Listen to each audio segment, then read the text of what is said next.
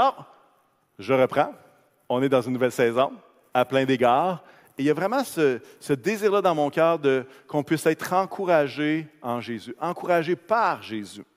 Et ce matin, je vous invite à ouvrir votre Bible, votre téléphone, s'il y a une application de la Bible. S'il n'y a pas d'application, vous pouvez le laisser fermer.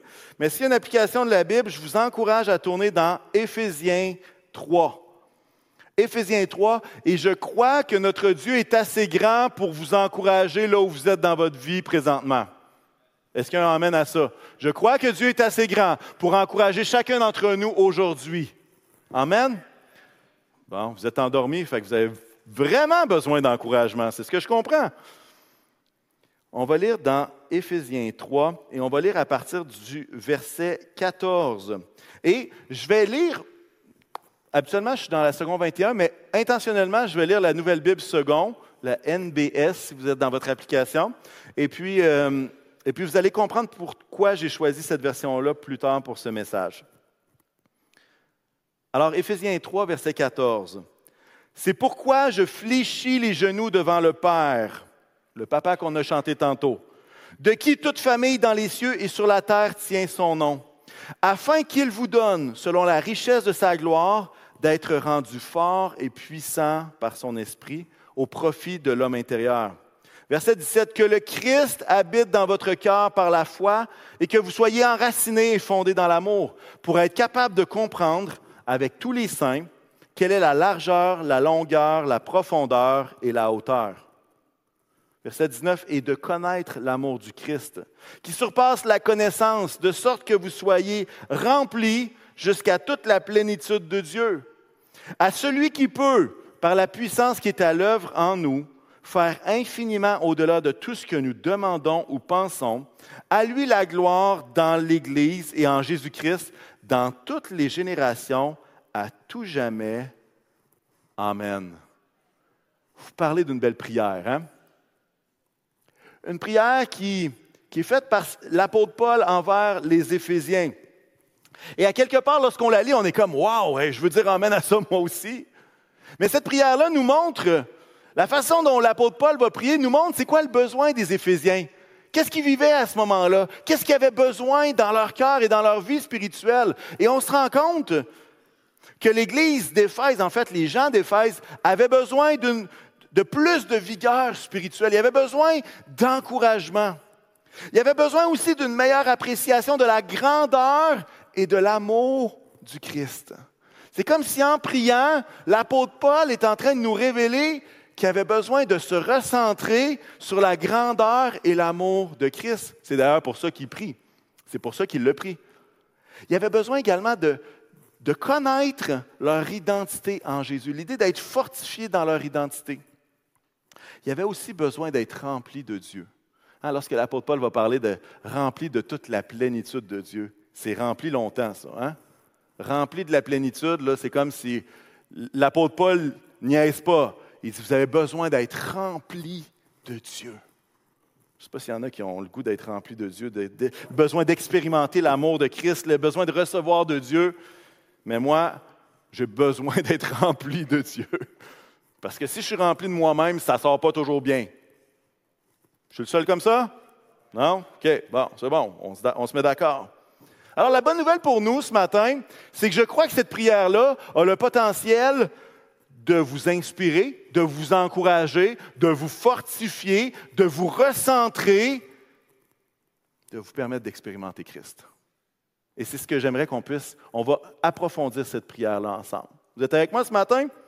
Alors, on va faire un mélange de regarder le texte, quelques petits témoignages personnels que, d'occasion où est-ce que le Seigneur a utilisé parfois sa parole, parfois d'autres choses pour me fortifier dans la foi, pour fortifier, me fortifier en Jésus-Christ, pour me rendre fort et puissant par son esprit, comme le dit le texte qu'on vient de lire.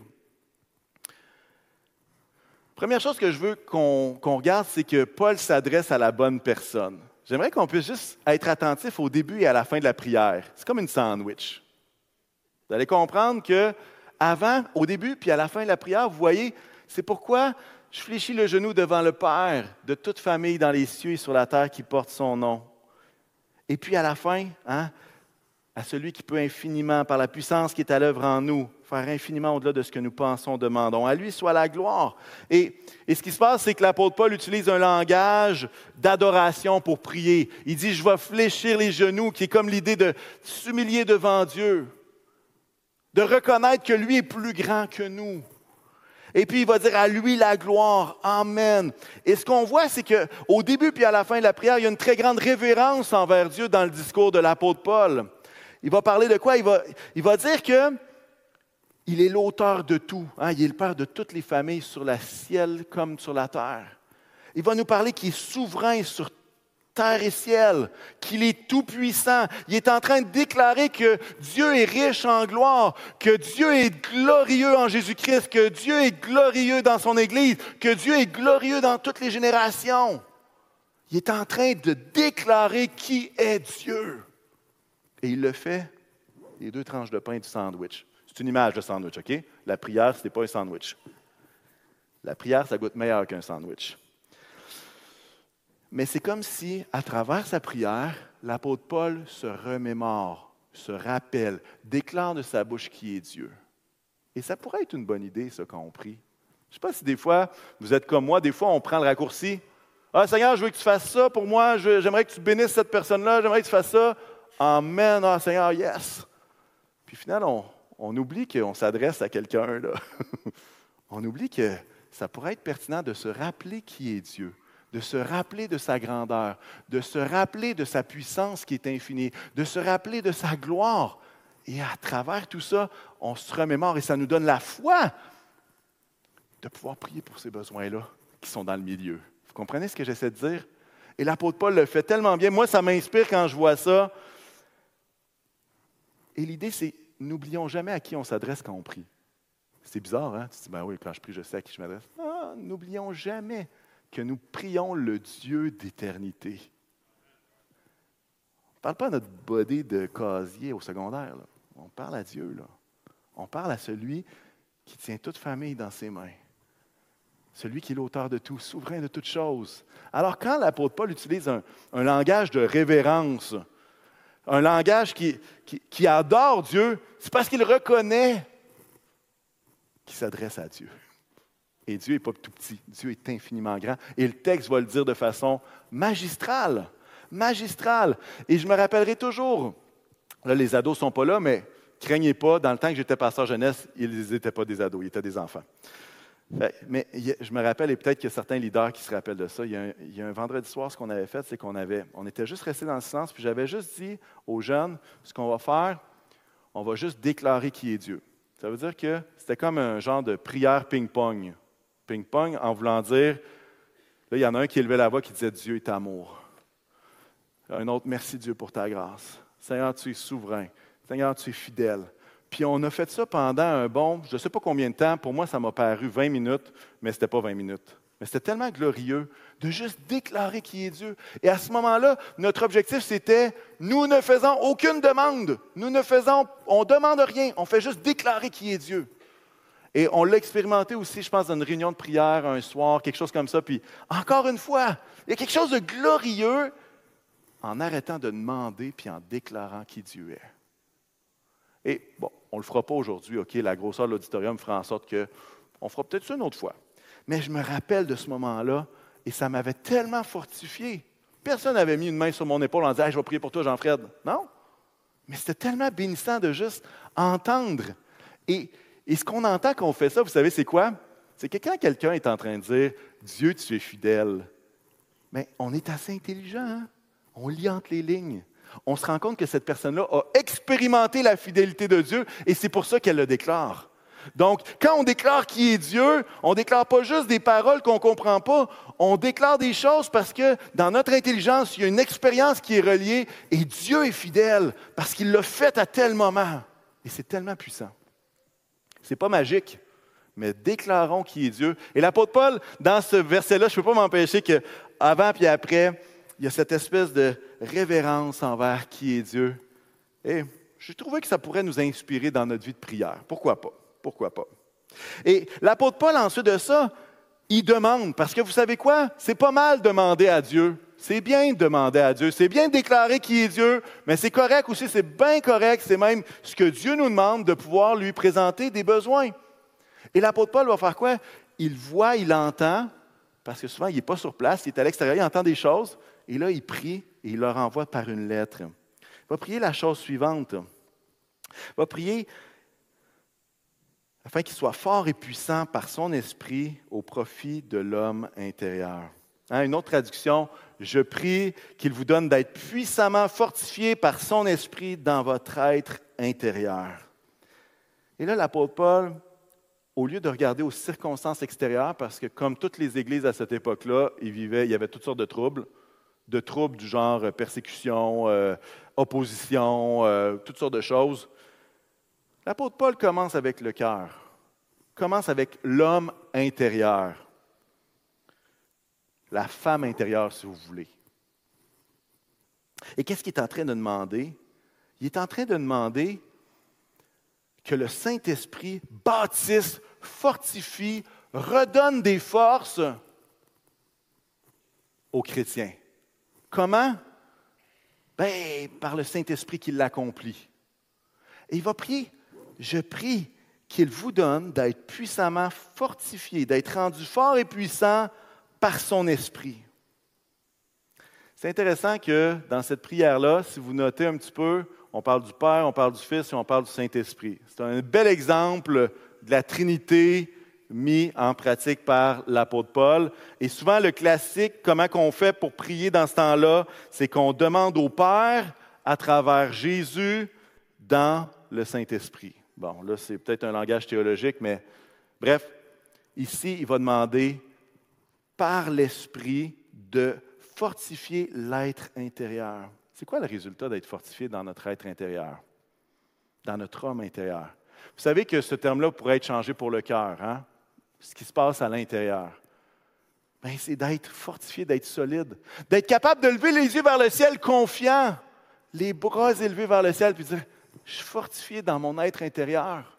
Pourquoi? Parce que son esprit m'a fortifié parce que son esprit m'a relevé. Ma tête était peut-être penchée vers le sol. J'ai relevé les yeux vers le ciel parce que Dieu m'a fortifié dans mon être intérieur. Et je crois que Dieu est capable de le faire pour chacun d'entre nous ici. De nous fortifier dans notre être intérieur, d'être confiant. Le besoin des Éphésiens, c'était qu'il y ait une plus grande vigueur spirituelle. Il y avait besoin d'un encouragement, d'un encouragement spirituel. Et je vous donne un exemple. De ça quelques années, euh, j'étais avec. J'étais pasteur jeunesse. Hein, ça m'est arrivé pendant 7-8 ans d'être pasteur jeunesse. Fait qu'il y a une petite histoire là. Et puis, il y a une saison où j'étais découragé. Où est-ce que. C'était tough. C'était tough, pas parce que tout le monde était tough avec moi, mais tu sais, il y a des saisons que c'est plus tough que d'autres. Ça vous arrive, ça? Et puis, je me rappelle qu'on chantait un chant qui s'appelait Je m'abandonne. Je l'ai déjà raconté à mes leaders aussi. Là. Je m'abandonne, je m'abandonne, je veux te connaître plus. Ça vous dit quoi, ça? OK, bon. Je n'aurais pas besoin de la chanter trop longtemps, vous l'avez reconnu, tant mieux. Une bénédiction pour tout le monde, même ça à la maison. Et puis là, je me rappelle que je, je pense que je suis à genoux, première rangée, puis, et puis le Seigneur, à travers ce chant-là, me parle et dit, il dit, abandonne pas dans le sens, lâche pas, mais abandonne-toi à moi. Puis c'est simple. Puis là, dans mon esprit, ça a fait, non, je n'abandonnerai pas, mais je m'abandonne à toi, Seigneur. Puis ça m'a tellement fait de bien. Ça m'a tellement fait de bien parce qu'après ça, les circonstances étaient les mêmes autour. Les choses qui se passaient, c'était les mêmes affaires. Mais dans mon esprit, il y avait comme, non, non, le Saint-Esprit est venu me fortifier à travers un chant simple, une parole de son esprit. Et puis ça a fait, OK, let's go, on continue, on y va, on avance. Il y a des gens ici qui ont besoin d'une seule parole de Christ pour juste dire, je relève la tête, puis j'arrête de, j'arrête de faire du surplace, j'avance. Et ça, c'était ma situation. Je vous donne des exemples pour vous montrer au final que Dieu utilise tellement de choses pour nous fortifier dans notre être intérieur. Je n'abandonne pas, mais je m'abandonne à toi. Et l'apôtre Paul va prier, je vous donne Je prie qu'il vous donne d'être rendu fort et puissant par son esprit. Ensuite, il va parler de d'autres choses. Il va dire, je prie que le Christ habite dans votre cœur par la foi et que vous soyez enracinés et fondés dans l'amour. Pour être capable de comprendre avec tous les saints quelle est la largeur, la longueur, la profondeur et la hauteur, et de connaître l'amour du Christ qui surpasse la connaissance. L'apôtre Paul est en train de prier, je prie que Christ habite votre cœur. Et vous savez, dans notre jargon à nous, là, saviez-vous que c'est probablement, je pense, c'est le seul endroit dans le Nouveau Testament qui parle de Christ qui habite dans le cœur? Saviez-vous qu'il ne l'adresse pas aux non-chrétiens, mais il l'adresse aux chrétiens? Ça veut dire que Christ qui habite dans notre cœur, ce n'est pas une phrase pour les non-chrétiens, quoique c'est vrai, mais ça se trouve ici pour fortifier les croyants d'Éphèse. Et qu'est-ce que ça parle de Christ qui habite? Ça parle d'une proximité, ça parle d'un rapprochement, ça parle d'une certaine intimité. Et au final, ce qu'on comprend, c'est que c'est l'idée d'être fortifié ici, que Christ habite continuellement votre cœur à travers la foi. Que Christ prenne plus de place dans votre cœur. C'est ce que l'apôtre Paul est en train, il n'est pas en train de dire, vous devez vous convertir. Il est en train de dire, je prie que Christ habite dans votre cœur par la foi. Ça veut dire que Christ prenne de plus en plus de place dans notre être intérieur. C'est un synonyme, hein, dans le sens, les deux termes se rejoignent. Et puis après ça, il va parler d'être enraciné et fondé dans l'amour. Que Christ prenne de plus en plus de place dans notre cœur et qu'ainsi nos racines soient plongées dans son amour. Qu'on puisse être enraciné, fondé sur le roc, comme on l'a vu la semaine dernière, sur son amour. Jésus parle de notre cœur. Il parle aussi d'être, de le faire entourer des frères et sœurs de la communauté. Hein, c'est intéressant que euh, l'apôtre Paul va, va pas juste dire Je prie pour que chaque personne individuelle des Éphésiens puisse être enracinée, fondée. Il va dire non. Après ça, il va dire afin qu'ils soient capables de comprendre. Je prie pour vous, afin que vous soyez capables de comprendre avec tous les saints. Ça, c'est l'idée de la communauté de l'Église, de comprendre la hauteur, la largeur, la profondeur, la Largeur. en tout cas, celui qui manque. C'est facile les trois premiers, c'est le quatrième qui est le plus difficile. Tu ne te rappelles plus de c'est quel qui restait. Mais il va dire que c'est une expérience qui est, oui, individuelle, que oui, Christ habite dans mon cœur, mais il y a cette expérience-là également communautaire, dans le sens que c'est ensemble qu'on peut saisir la grandeur, la hauteur et toutes les dimensions de Dieu. Et voici ici, c'est qui qui opère tout ça? C'est qui qui opère cette idée d'être rempli de Christ dans notre cœur, enraciné, fondé dans l'amour, ben, c'est encore une fois, là ici c'est Jésus, celui qui nous révèle l'amour du Père. Et le fait que Christ habite dans nos cœurs, ce n'est pas fait juste pour te redonner un petit peu d'énergie, un petit peu de gaz, mais c'est l'idée de se rapprocher de lui, se rapprocher de lui. Je vais vous expliquer pourquoi j'ai utilisé cette version de la Bible de Nouvelle Bible seconde plutôt que d'autres versions. Parce que peut-être vous avez lu dans votre version qui dit Ah, ben c'est la hauteur, c'est la largeur, c'est la profondeur et c'est la hauteur. Hein, vous voyez? On va, rester réveillés ensemble. Vous devez trouver le quatrième, OK? Et dans, dans certaines versions, ça parle que c'est la hauteur, la profondeur, la largeur et la longueur de l'amour de Christ. Mais quand on regarde des commentaires, ce qu'on se rend compte, c'est que la portion des quatre dimensions, le, mot qui est après ne veut pas dire que c'est comme si c'est une autre idée. C'est comme si c'est autre chose de différent. Ce n'est pas nécessairement la hauteur, largeur, longueur et profondeur de l'amour, mais c'est la profondeur tout court. C'est ces quatre dimensions-là tout court. Et après ça, il y a une autre idée qui, là, il va parler de l'amour de Christ. Et pourquoi est-ce que c'est important ou c'est pas important? Si votre version est comme ça, jetez la pauvre vidange, c'est c'est bon quand même. C'est juste que les traducteurs ont choisi d'associer les quatre dimensions à l'amour de Christ, ce qui n'est pas faux non plus. Est-ce que l'amour de Christ est infiniment grand? La réponse, c'est oui. Mais ici, c'est comme si c'est deux choses, puis en quelque part, il y a quelque chose de beau là-dedans. Il y a quelque chose de super beau, parce qu'en fait, ce qu'il est en train de dire, il va dire, hey, Là, ce que je veux, c'est que Christ habite dans votre cœur par la foi, prenne plus de place. Ensuite, je veux que vous plongiez vos racines dans l'amour de Dieu. Et puis qu'ensemble, vous soyez capables de comprendre la hauteur, la largeur, la longueur et la profondeur de Dieu. Et puis là, quand on s'arrête à ça, on dit Waouh, attends un peu. À quel point est-ce que Dieu est grand? À quel point est-ce que Dieu est large? À quel point est-ce que l'Église d'Éphèse avait besoin de se recentrer sur la grandeur de Dieu, sur l'infinie grandeur de Dieu? Et je réfléchissais à ça, puis je me disais, est-ce que ça nous arrive parfois, à cause de toutes les circonstances qui nous, qui nous assaillent d'un côté ou de l'autre, qu'on prend la grandeur de Dieu, puis on essaie de le réduire d'une petite boîte? Et cette petite boîte-là, c'est, là, Jésus, je ne veux pas que tu sois infiniment grand, je veux juste que tu t'occupes de ma situation. Je veux que tu sois le Dieu qui s'occupe de, de ça. Je veux que tu le règles son cas à lui ou à elle. Je veux que ce collègue de travail-là, vous comprenez? Et plutôt que de voir l'immensité de Dieu qui fonctionne de 50 millions et plus de, de façons et qui est tellement infiniment grand, on réduit Dieu. Puis après ça, on lui demande, mais je te demande juste ça. Je veux pas que tu sois grand, je veux juste. Vous comprenez? Peut-être c'est juste moi qui fais ça. Mais moi, ça m'arrive. Et là, l'apôtre Paul les encourage à ouvrir leur perspective, à se recentrer sur le fait que Dieu est infiniment grand. Et puis après ça, il va dire, et de connaître l'amour qui dépasse, qui surpasse toute connaissance. Toute connaissance. C'est comme si le fait d'être enraciné dans l'amour me permet avec les autres d'admirer la grandeur de Dieu et ça me ramène à connaître l'amour de Dieu, d'aller encore plus en profondeur. Vous comprenez un petit peu l'espèce de petit tour de roue?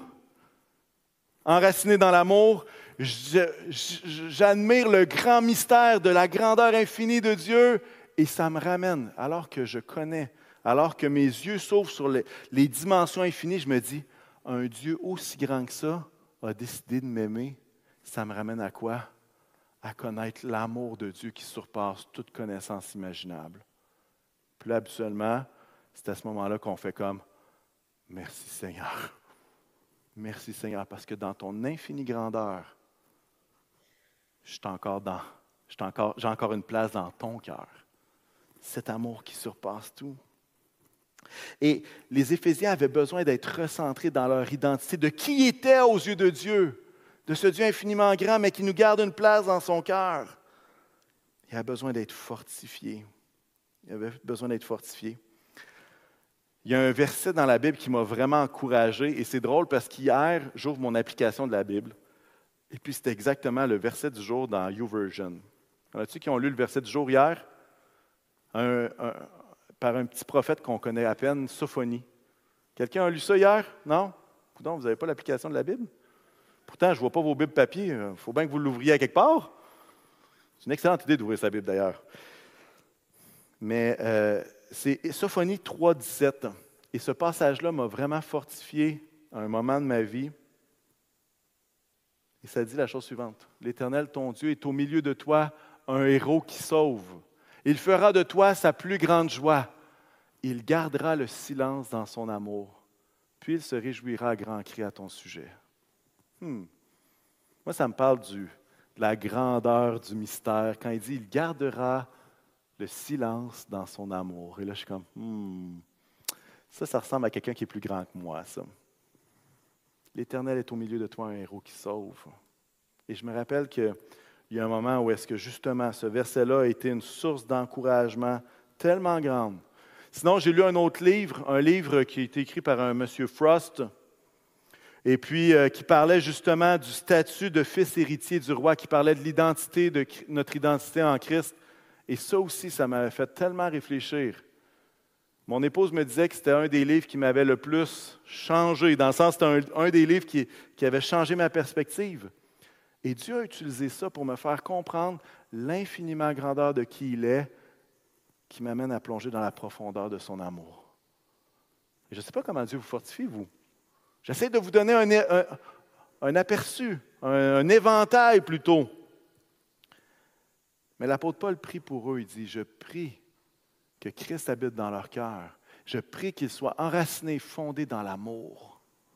Ça ferait une de belle prière, ça, n'est-ce pas? Seigneur, je veux être enraciné, fondé dans ton amour. Seigneur, prends plus de place. Je te laisse plus de place pour habiter dans mon cœur, que je puisse réduire et que toi tu augmentes, comme dirait Jean-Baptiste. Et après ça, l'apôtre Paul va continuer. Il n'a pas fini de prier pour eux. Il va prier que vous soyez remplis de toute la plénitude. Le verset 19 va dire de connaître l'amour du Christ qui surpasse la connaissance, de sorte que vous soyez remplis jusqu'à toute la plénitude de Dieu. Wow! On récapitule. Christ habite dans mon cœur. Je veux qu'il prenne plus de place. Je veux être enraciné, fondé dans son amour. Ça me permet d'ouvrir mes yeux sur l'immense grandeur de qui est Dieu. Et quand je réalise ça, ça me ramène à la profondeur du cœur de l'amour de Dieu. Et puis là, l'apôtre Paul va dire quoi? Il va dire, vous allez connaître l'amour du Christ de sorte que vous soyez remplis de toute la plénitude de Dieu. Puis là, tu es comme, wow! Est-ce que vous voyez un peu le processus que l'apôtre Paul est en train de prier pour eux? Est-ce que c'est un processus doctrinal? La réponse, c'est non. Est-ce que c'est le processus de la prière de l'apôtre Paul pour cette Église-là? La réponse, c'est oui. Et moi, je vais être rempli de toute la plénitude de l'amour de Christ. Parfois, je priais pour des gens, puis je prie, Seigneur, un baptême d'amour sur sa vie. Oui, le baptême d'eau, c'est super important. On va en parler tantôt dans les annonces. Mais je prie pour un baptême d'amour. Je prie pour être rempli de, l'amour de Christ qui surpasse toute connaissance. Rempli, rempli, rempli, rempli jusqu'à toute la plénitude de Dieu. J'aimerais vous dire que la plénitude de Dieu est plus grande que votre corps. Fait si la plénitude de Dieu vous remplit, il se pourrait que vous soyez rempli jusqu'à rabord, comme on dit. Amen? Rempli jusqu'à toute la plénitude de Dieu. Comment? Par la révélation de l'amour de Dieu. Ici, ce n'est pas juste de dire que Christ est en nous, donc il y a une force qui est disponible en nous. En fait, bien que ce soit vrai, mais ici, la prière de Paul nous parle d'une expérience pour s'approcher, une expérience de proximité, une expérience alors qu'on est mis en contact avec la plénitude de Dieu et la grandeur infinie de Dieu. Un rapprochement de notre cœur au sien, un rapprochement cœur à cœur. Vous savez, on a le droit de prier pour avoir une expérience d'être plus près du cœur de Dieu. Vous avez le droit de prier pour ça. Vous avez le droit de prier pour ça même si ce n'est pas la seule façon que Dieu peut se révéler. Puis même, je dirais que notre foi, elle n'est pas basée uniquement sur des émotions, sur des, expériences, elle est basée sur sa parole, elle est basée sur notre assurance en Jésus-Christ. Vous comprenez? L'idée, ce n'est pas de dire, Seigneur, si tu ne me remplis pas jusqu'à rabord, comme le pasteur a dit, moi, chaque mon camp d'ici. Pas de ça qui est question. L'apôtre Paul n'était pas en train de dire Je prie que remplis, remplis, remplis à chaque seconde de ta vie. Non, ce n'est pas ce qu'il est en train de dire. Il est en train de dire Hey, vous êtes dans une situation où vous avez besoin d'être rempli de Dieu parce que vous avez besoin d'être centré. Vous avez besoin de réaliser la grandeur de Dieu. Vous avez besoin de vivre ce rapprochement-là avec Dieu. L'apôtre Paul va dire ça dans ce contexte-là. Maintenant, il y a parfois dans les milieux plus charismatiques, pentecôtistes, qui ont fait de vouloir l'expérience de Dieu comme la seule chose qui existe. Ce n'est pas ce que je suis en train de prêcher ce matin du tout. Vous comprenez ce que j'essaie de dire? Notre foi est basée sur beaucoup plus solide que juste une expérience. Elle est basée sur la parole intemporelle de Dieu. Elle est basée sur la foi que Dieu place en nous. Mais il y a des moments où est-ce que Dieu se révèle d'une façon particulière, qui nous permet d'être recentrés, qui nous permet de dire, oh, c'est bien beau, de lire sur l'amour de Dieu dans ma Bible, mais c'est autre chose de l'expérimenter 12 pouces en bas, la tête au cœur. Comprenez ce que je veux dire? Oui? Il y en a qui ont déjà fait une expérience de l'amour de Dieu dans leur cœur, pas juste dans leur tête. Peut-être tu dis, ouais, mais moi j'ai juste expérimenté ça dans ma tête. Ah, ben, pourquoi pas demander? Pourquoi pas faire cette prière-là?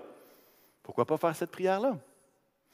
De se rapprocher du cœur de Dieu, Maintenant, comprenez-moi bien, je n'ai pas fait de l'expérience la seule chose importante. Ce n'est pas ce que je suis en train de dire. Mais je vois le cœur pastoral de l'apôtre Paul qui regarde le besoin des Éphésiens et il dit hey, je prie que vous soyez remplis jusqu'à toute la plénitude de Dieu. Hmm. J'aimerais vous dire que ça m'arrive à tous les jours ou à toutes les semaines. La réponse est ah, non. Une expérience comme ça, ça n'arrive pas tous les jours. Mais on se rappelle quand ça arrive. On se rappelle. Je me rappelle, je vous l'ai déjà dit, ça ne me dérange pas, la pédagogie est dans la répétition. J'étais ado, puis un ado de 14 ans qui va à une réunion le mercredi soir, c'est plus rare. Je vais dire ça de même. Mais moi, au final, j'avais le goût juste d'être à la fin de la réunion, parce que je sais que le pasteur, là, le pasteur que j'aime bien, pasteur Tousignan, le paternel, pas le fils. OK? Lui, il utilisait le mercredi soir pour faire des appels. Fait qu'on avançait à l'avant, puis on recevait de la prière. Puis honnêtement, moi, que quelqu'un vienne prier pour moi ou non, ce n'était pas ça l'important. Moi, j'avais hâte, j'avais hâte qu'il finisse. j'avais hâte qu'il finisse parce que moi, ce que je voulais, c'est de m'avancer en avant puis avoir un temps avec Jésus. Un temps où est-ce que je recevais de son amour, je pleurais ma vie, je ne savais même pas pourquoi. Mais un moment où est-ce que Dieu a déposé quelque chose dans, mon cœur. Quelque chose que je me rappelle encore plusieurs années après. Je ne dirai pas le nombre d'années, mais c'est plus que 10 ans. Plus que 15 ans aussi. On vieillit toute la gang, hein? Mais un moment cœur à cœur avec Dieu. Un moment où est-ce qu'il n'y a plus rien d'autre qui existe. Un moment où est-ce que le bruit était là, mais pour moi, il s'arrêtait parce que j'étais seul avec mon Dieu. J'avais un rendez-vous. J'avais un rendez-vous galant. Vous comprenez ce que je veux dire? J'avais un rendez-vous planifié avec mon Dieu. Et puis ces choses-là, ça a bâti ma vie. Je me suis éloigné, mais je n'oublierai jamais ça. Je me suis rapproché, inquiétez-vous pas. Hein. Mais même à travers les saisons de la vie qui sont un peu plus tortueuses dans notre foi, ces moments-là sont restés. Maintenant, est-ce que je vous dis, aujourd'hui, tout se passe pour tout le monde? Non, ce n'est pas ce que je suis en train de promettre à personne. Mais je suis en train de dire comme l'apôtre Paul, et pourquoi pas le prier? Et pourquoi pas le demander? Et pourquoi pas dire, hey, moi j'ai ce désir-là que Christ habite dans mon cœur, qui prenne de plus en plus de place. Et je vais inviter les, musiciens à venir me rejoindre à ce moment-ci, je vais finir bientôt. Et honnêtement, quand je regarde cette prière-là, quand je regarde le contexte, comment il décrit Dieu, qu'est-ce qu'il demande, je n'ai pas le choix de dire que c'est une prière audacieuse. Il y en a-tu qui sont avec moi là-dessus? Ce n'est pas une prière faible. Ce n'est pas une prière du bout des lèvres. C'est une prière audacieuse que l'apôtre Paul fait pour eux. Et moi, je suis en train de me demander, c'est quand la dernière fois que vous avez fait une prière audacieuse à Dieu? Hmm. Je vous laisse réfléchir. si vous êtes constitué comme moi, votre dernière prière audacieuse consiste à ce que Dieu vous sorte d'un pétrin incroyable dans lequel vous êtes. Est-ce que c'est ce que vous aviez en tête, vous aussi? et je ne dis pas que c'est mauvais. On doit faire des prières audacieuses quand on est dans le trouble. Amen et Amen. Mais ici, c'est intéressant que l'apôtre Paul fait une prière audacieuse pour la vie spirituelle des Éphésiens. Et moi, je suis en train de me dire, c'est quand la dernière fois que tu as fait une prière audacieuse pour ta vie spirituelle en Jésus? C'est quand la dernière fois que tu as fait une prière audacieuse, qui n'était pas juste une prière, Seigneur, je te prie que tu puisses m'aider à prier un petit peu plus. Non, quand est-ce que vous avez fait une prière audacieuse devant le Seigneur? Pour votre vie spirituelle ou pour la vie spirituelle des gens qui vous entourent, de cette communauté de foi? Et l'apôtre Paul, intéressant qu'il va faire une prière audacieuse, mais il va la faire avec confiance. Il finit sa prière et il dit à celui qui peut faire infiniment au-delà de ce que je pense ou de ce que je prie, à lui soit la gloire dans l'Église, en Jésus-Christ, dans toutes les générations. Et Amen. L'apôtre Paul n'est pas en train de dire, parce que tu es grand, tu vas le faire, c'est sûr. Il n'est pas en train de lier Dieu avec des chaînes. Il n'est pas en train de dire, vu que tu es grand, tu n'as pas le choix de répondre. C'est pas ce qu'il fait. Mais il est en train de dire, je suis en train de déclarer qui est Dieu et qui est infiniment plus grand que ce que je peux même imaginer, qui peut répondre infiniment plus que ce que j'ai demandé. Et le cœur de confiance de l'apôtre Paul n'était pas que tous les détails soient faits comme il voulait, mais il se fiait à la grandeur de Dieu pour faire infiniment au-delà de ce que sa simple conscience pouvait même imaginer. Parce que vous savez quoi? Même dans nos prières les plus audacieuses, on ne pourra jamais deviner la grandeur de ce que Dieu peut faire. Parce que lui, il ne voit pas juste vous, hein? Il envoie une coupe de 7 milliards en même temps. Et même, il planifie des générations d'avance, je des milliers d'années, et pour l'éternité. Alors quand on lui demande quelque chose, nous, on veut voir le résultat maintenant, mais Dieu opère tellement dans tellement de choses. Il y a des fois que votre réponse à votre prière a été préparée deux générations avant par Dieu. Et là, on se fait comme, oh, attends un peu là. Il faut que je revienne à quelque chose. La largeur, la longueur, la profondeur et la hauteur. Ah, vous êtes bon, vous êtes bon. Vous êtes pratiqué. La hauteur de Dieu, qui est tellement infiniment plus grand. Pouvez-vous imaginer un amour aussi grand que celui de notre Papa céleste dans lequel il veut nous plonger? Ce matin, euh, j'aimerais vous dire que je pourrais continuer à vous expliquer ce passage-là, à continuer d'essayer de regarder dans le grec, toutes sortes de choses. Mais il y a un moment donné où est-ce qu'on a besoin d'encouragement pour vrai. Et peut-être que certains ici ont besoin d'encouragement besoin d'être fortifiés, besoin de plus de vigueur dans leur vie spirituelle. Vous voyez l'automne arriver, puis vous faites Oh, palais, j'y arriverai pas, moi, là, là. Vous avez besoin d'être fortifié dans votre être intérieur. Alors, moi, ce que je vous encourage de faire, c'est qu'alors que les musiciens vont être là, vous vous approchez, il va y avoir une équipe qui va prier pour vous. On va prier que vous soyez fortifiés dans le nom de Jésus. Aussi simple que ça.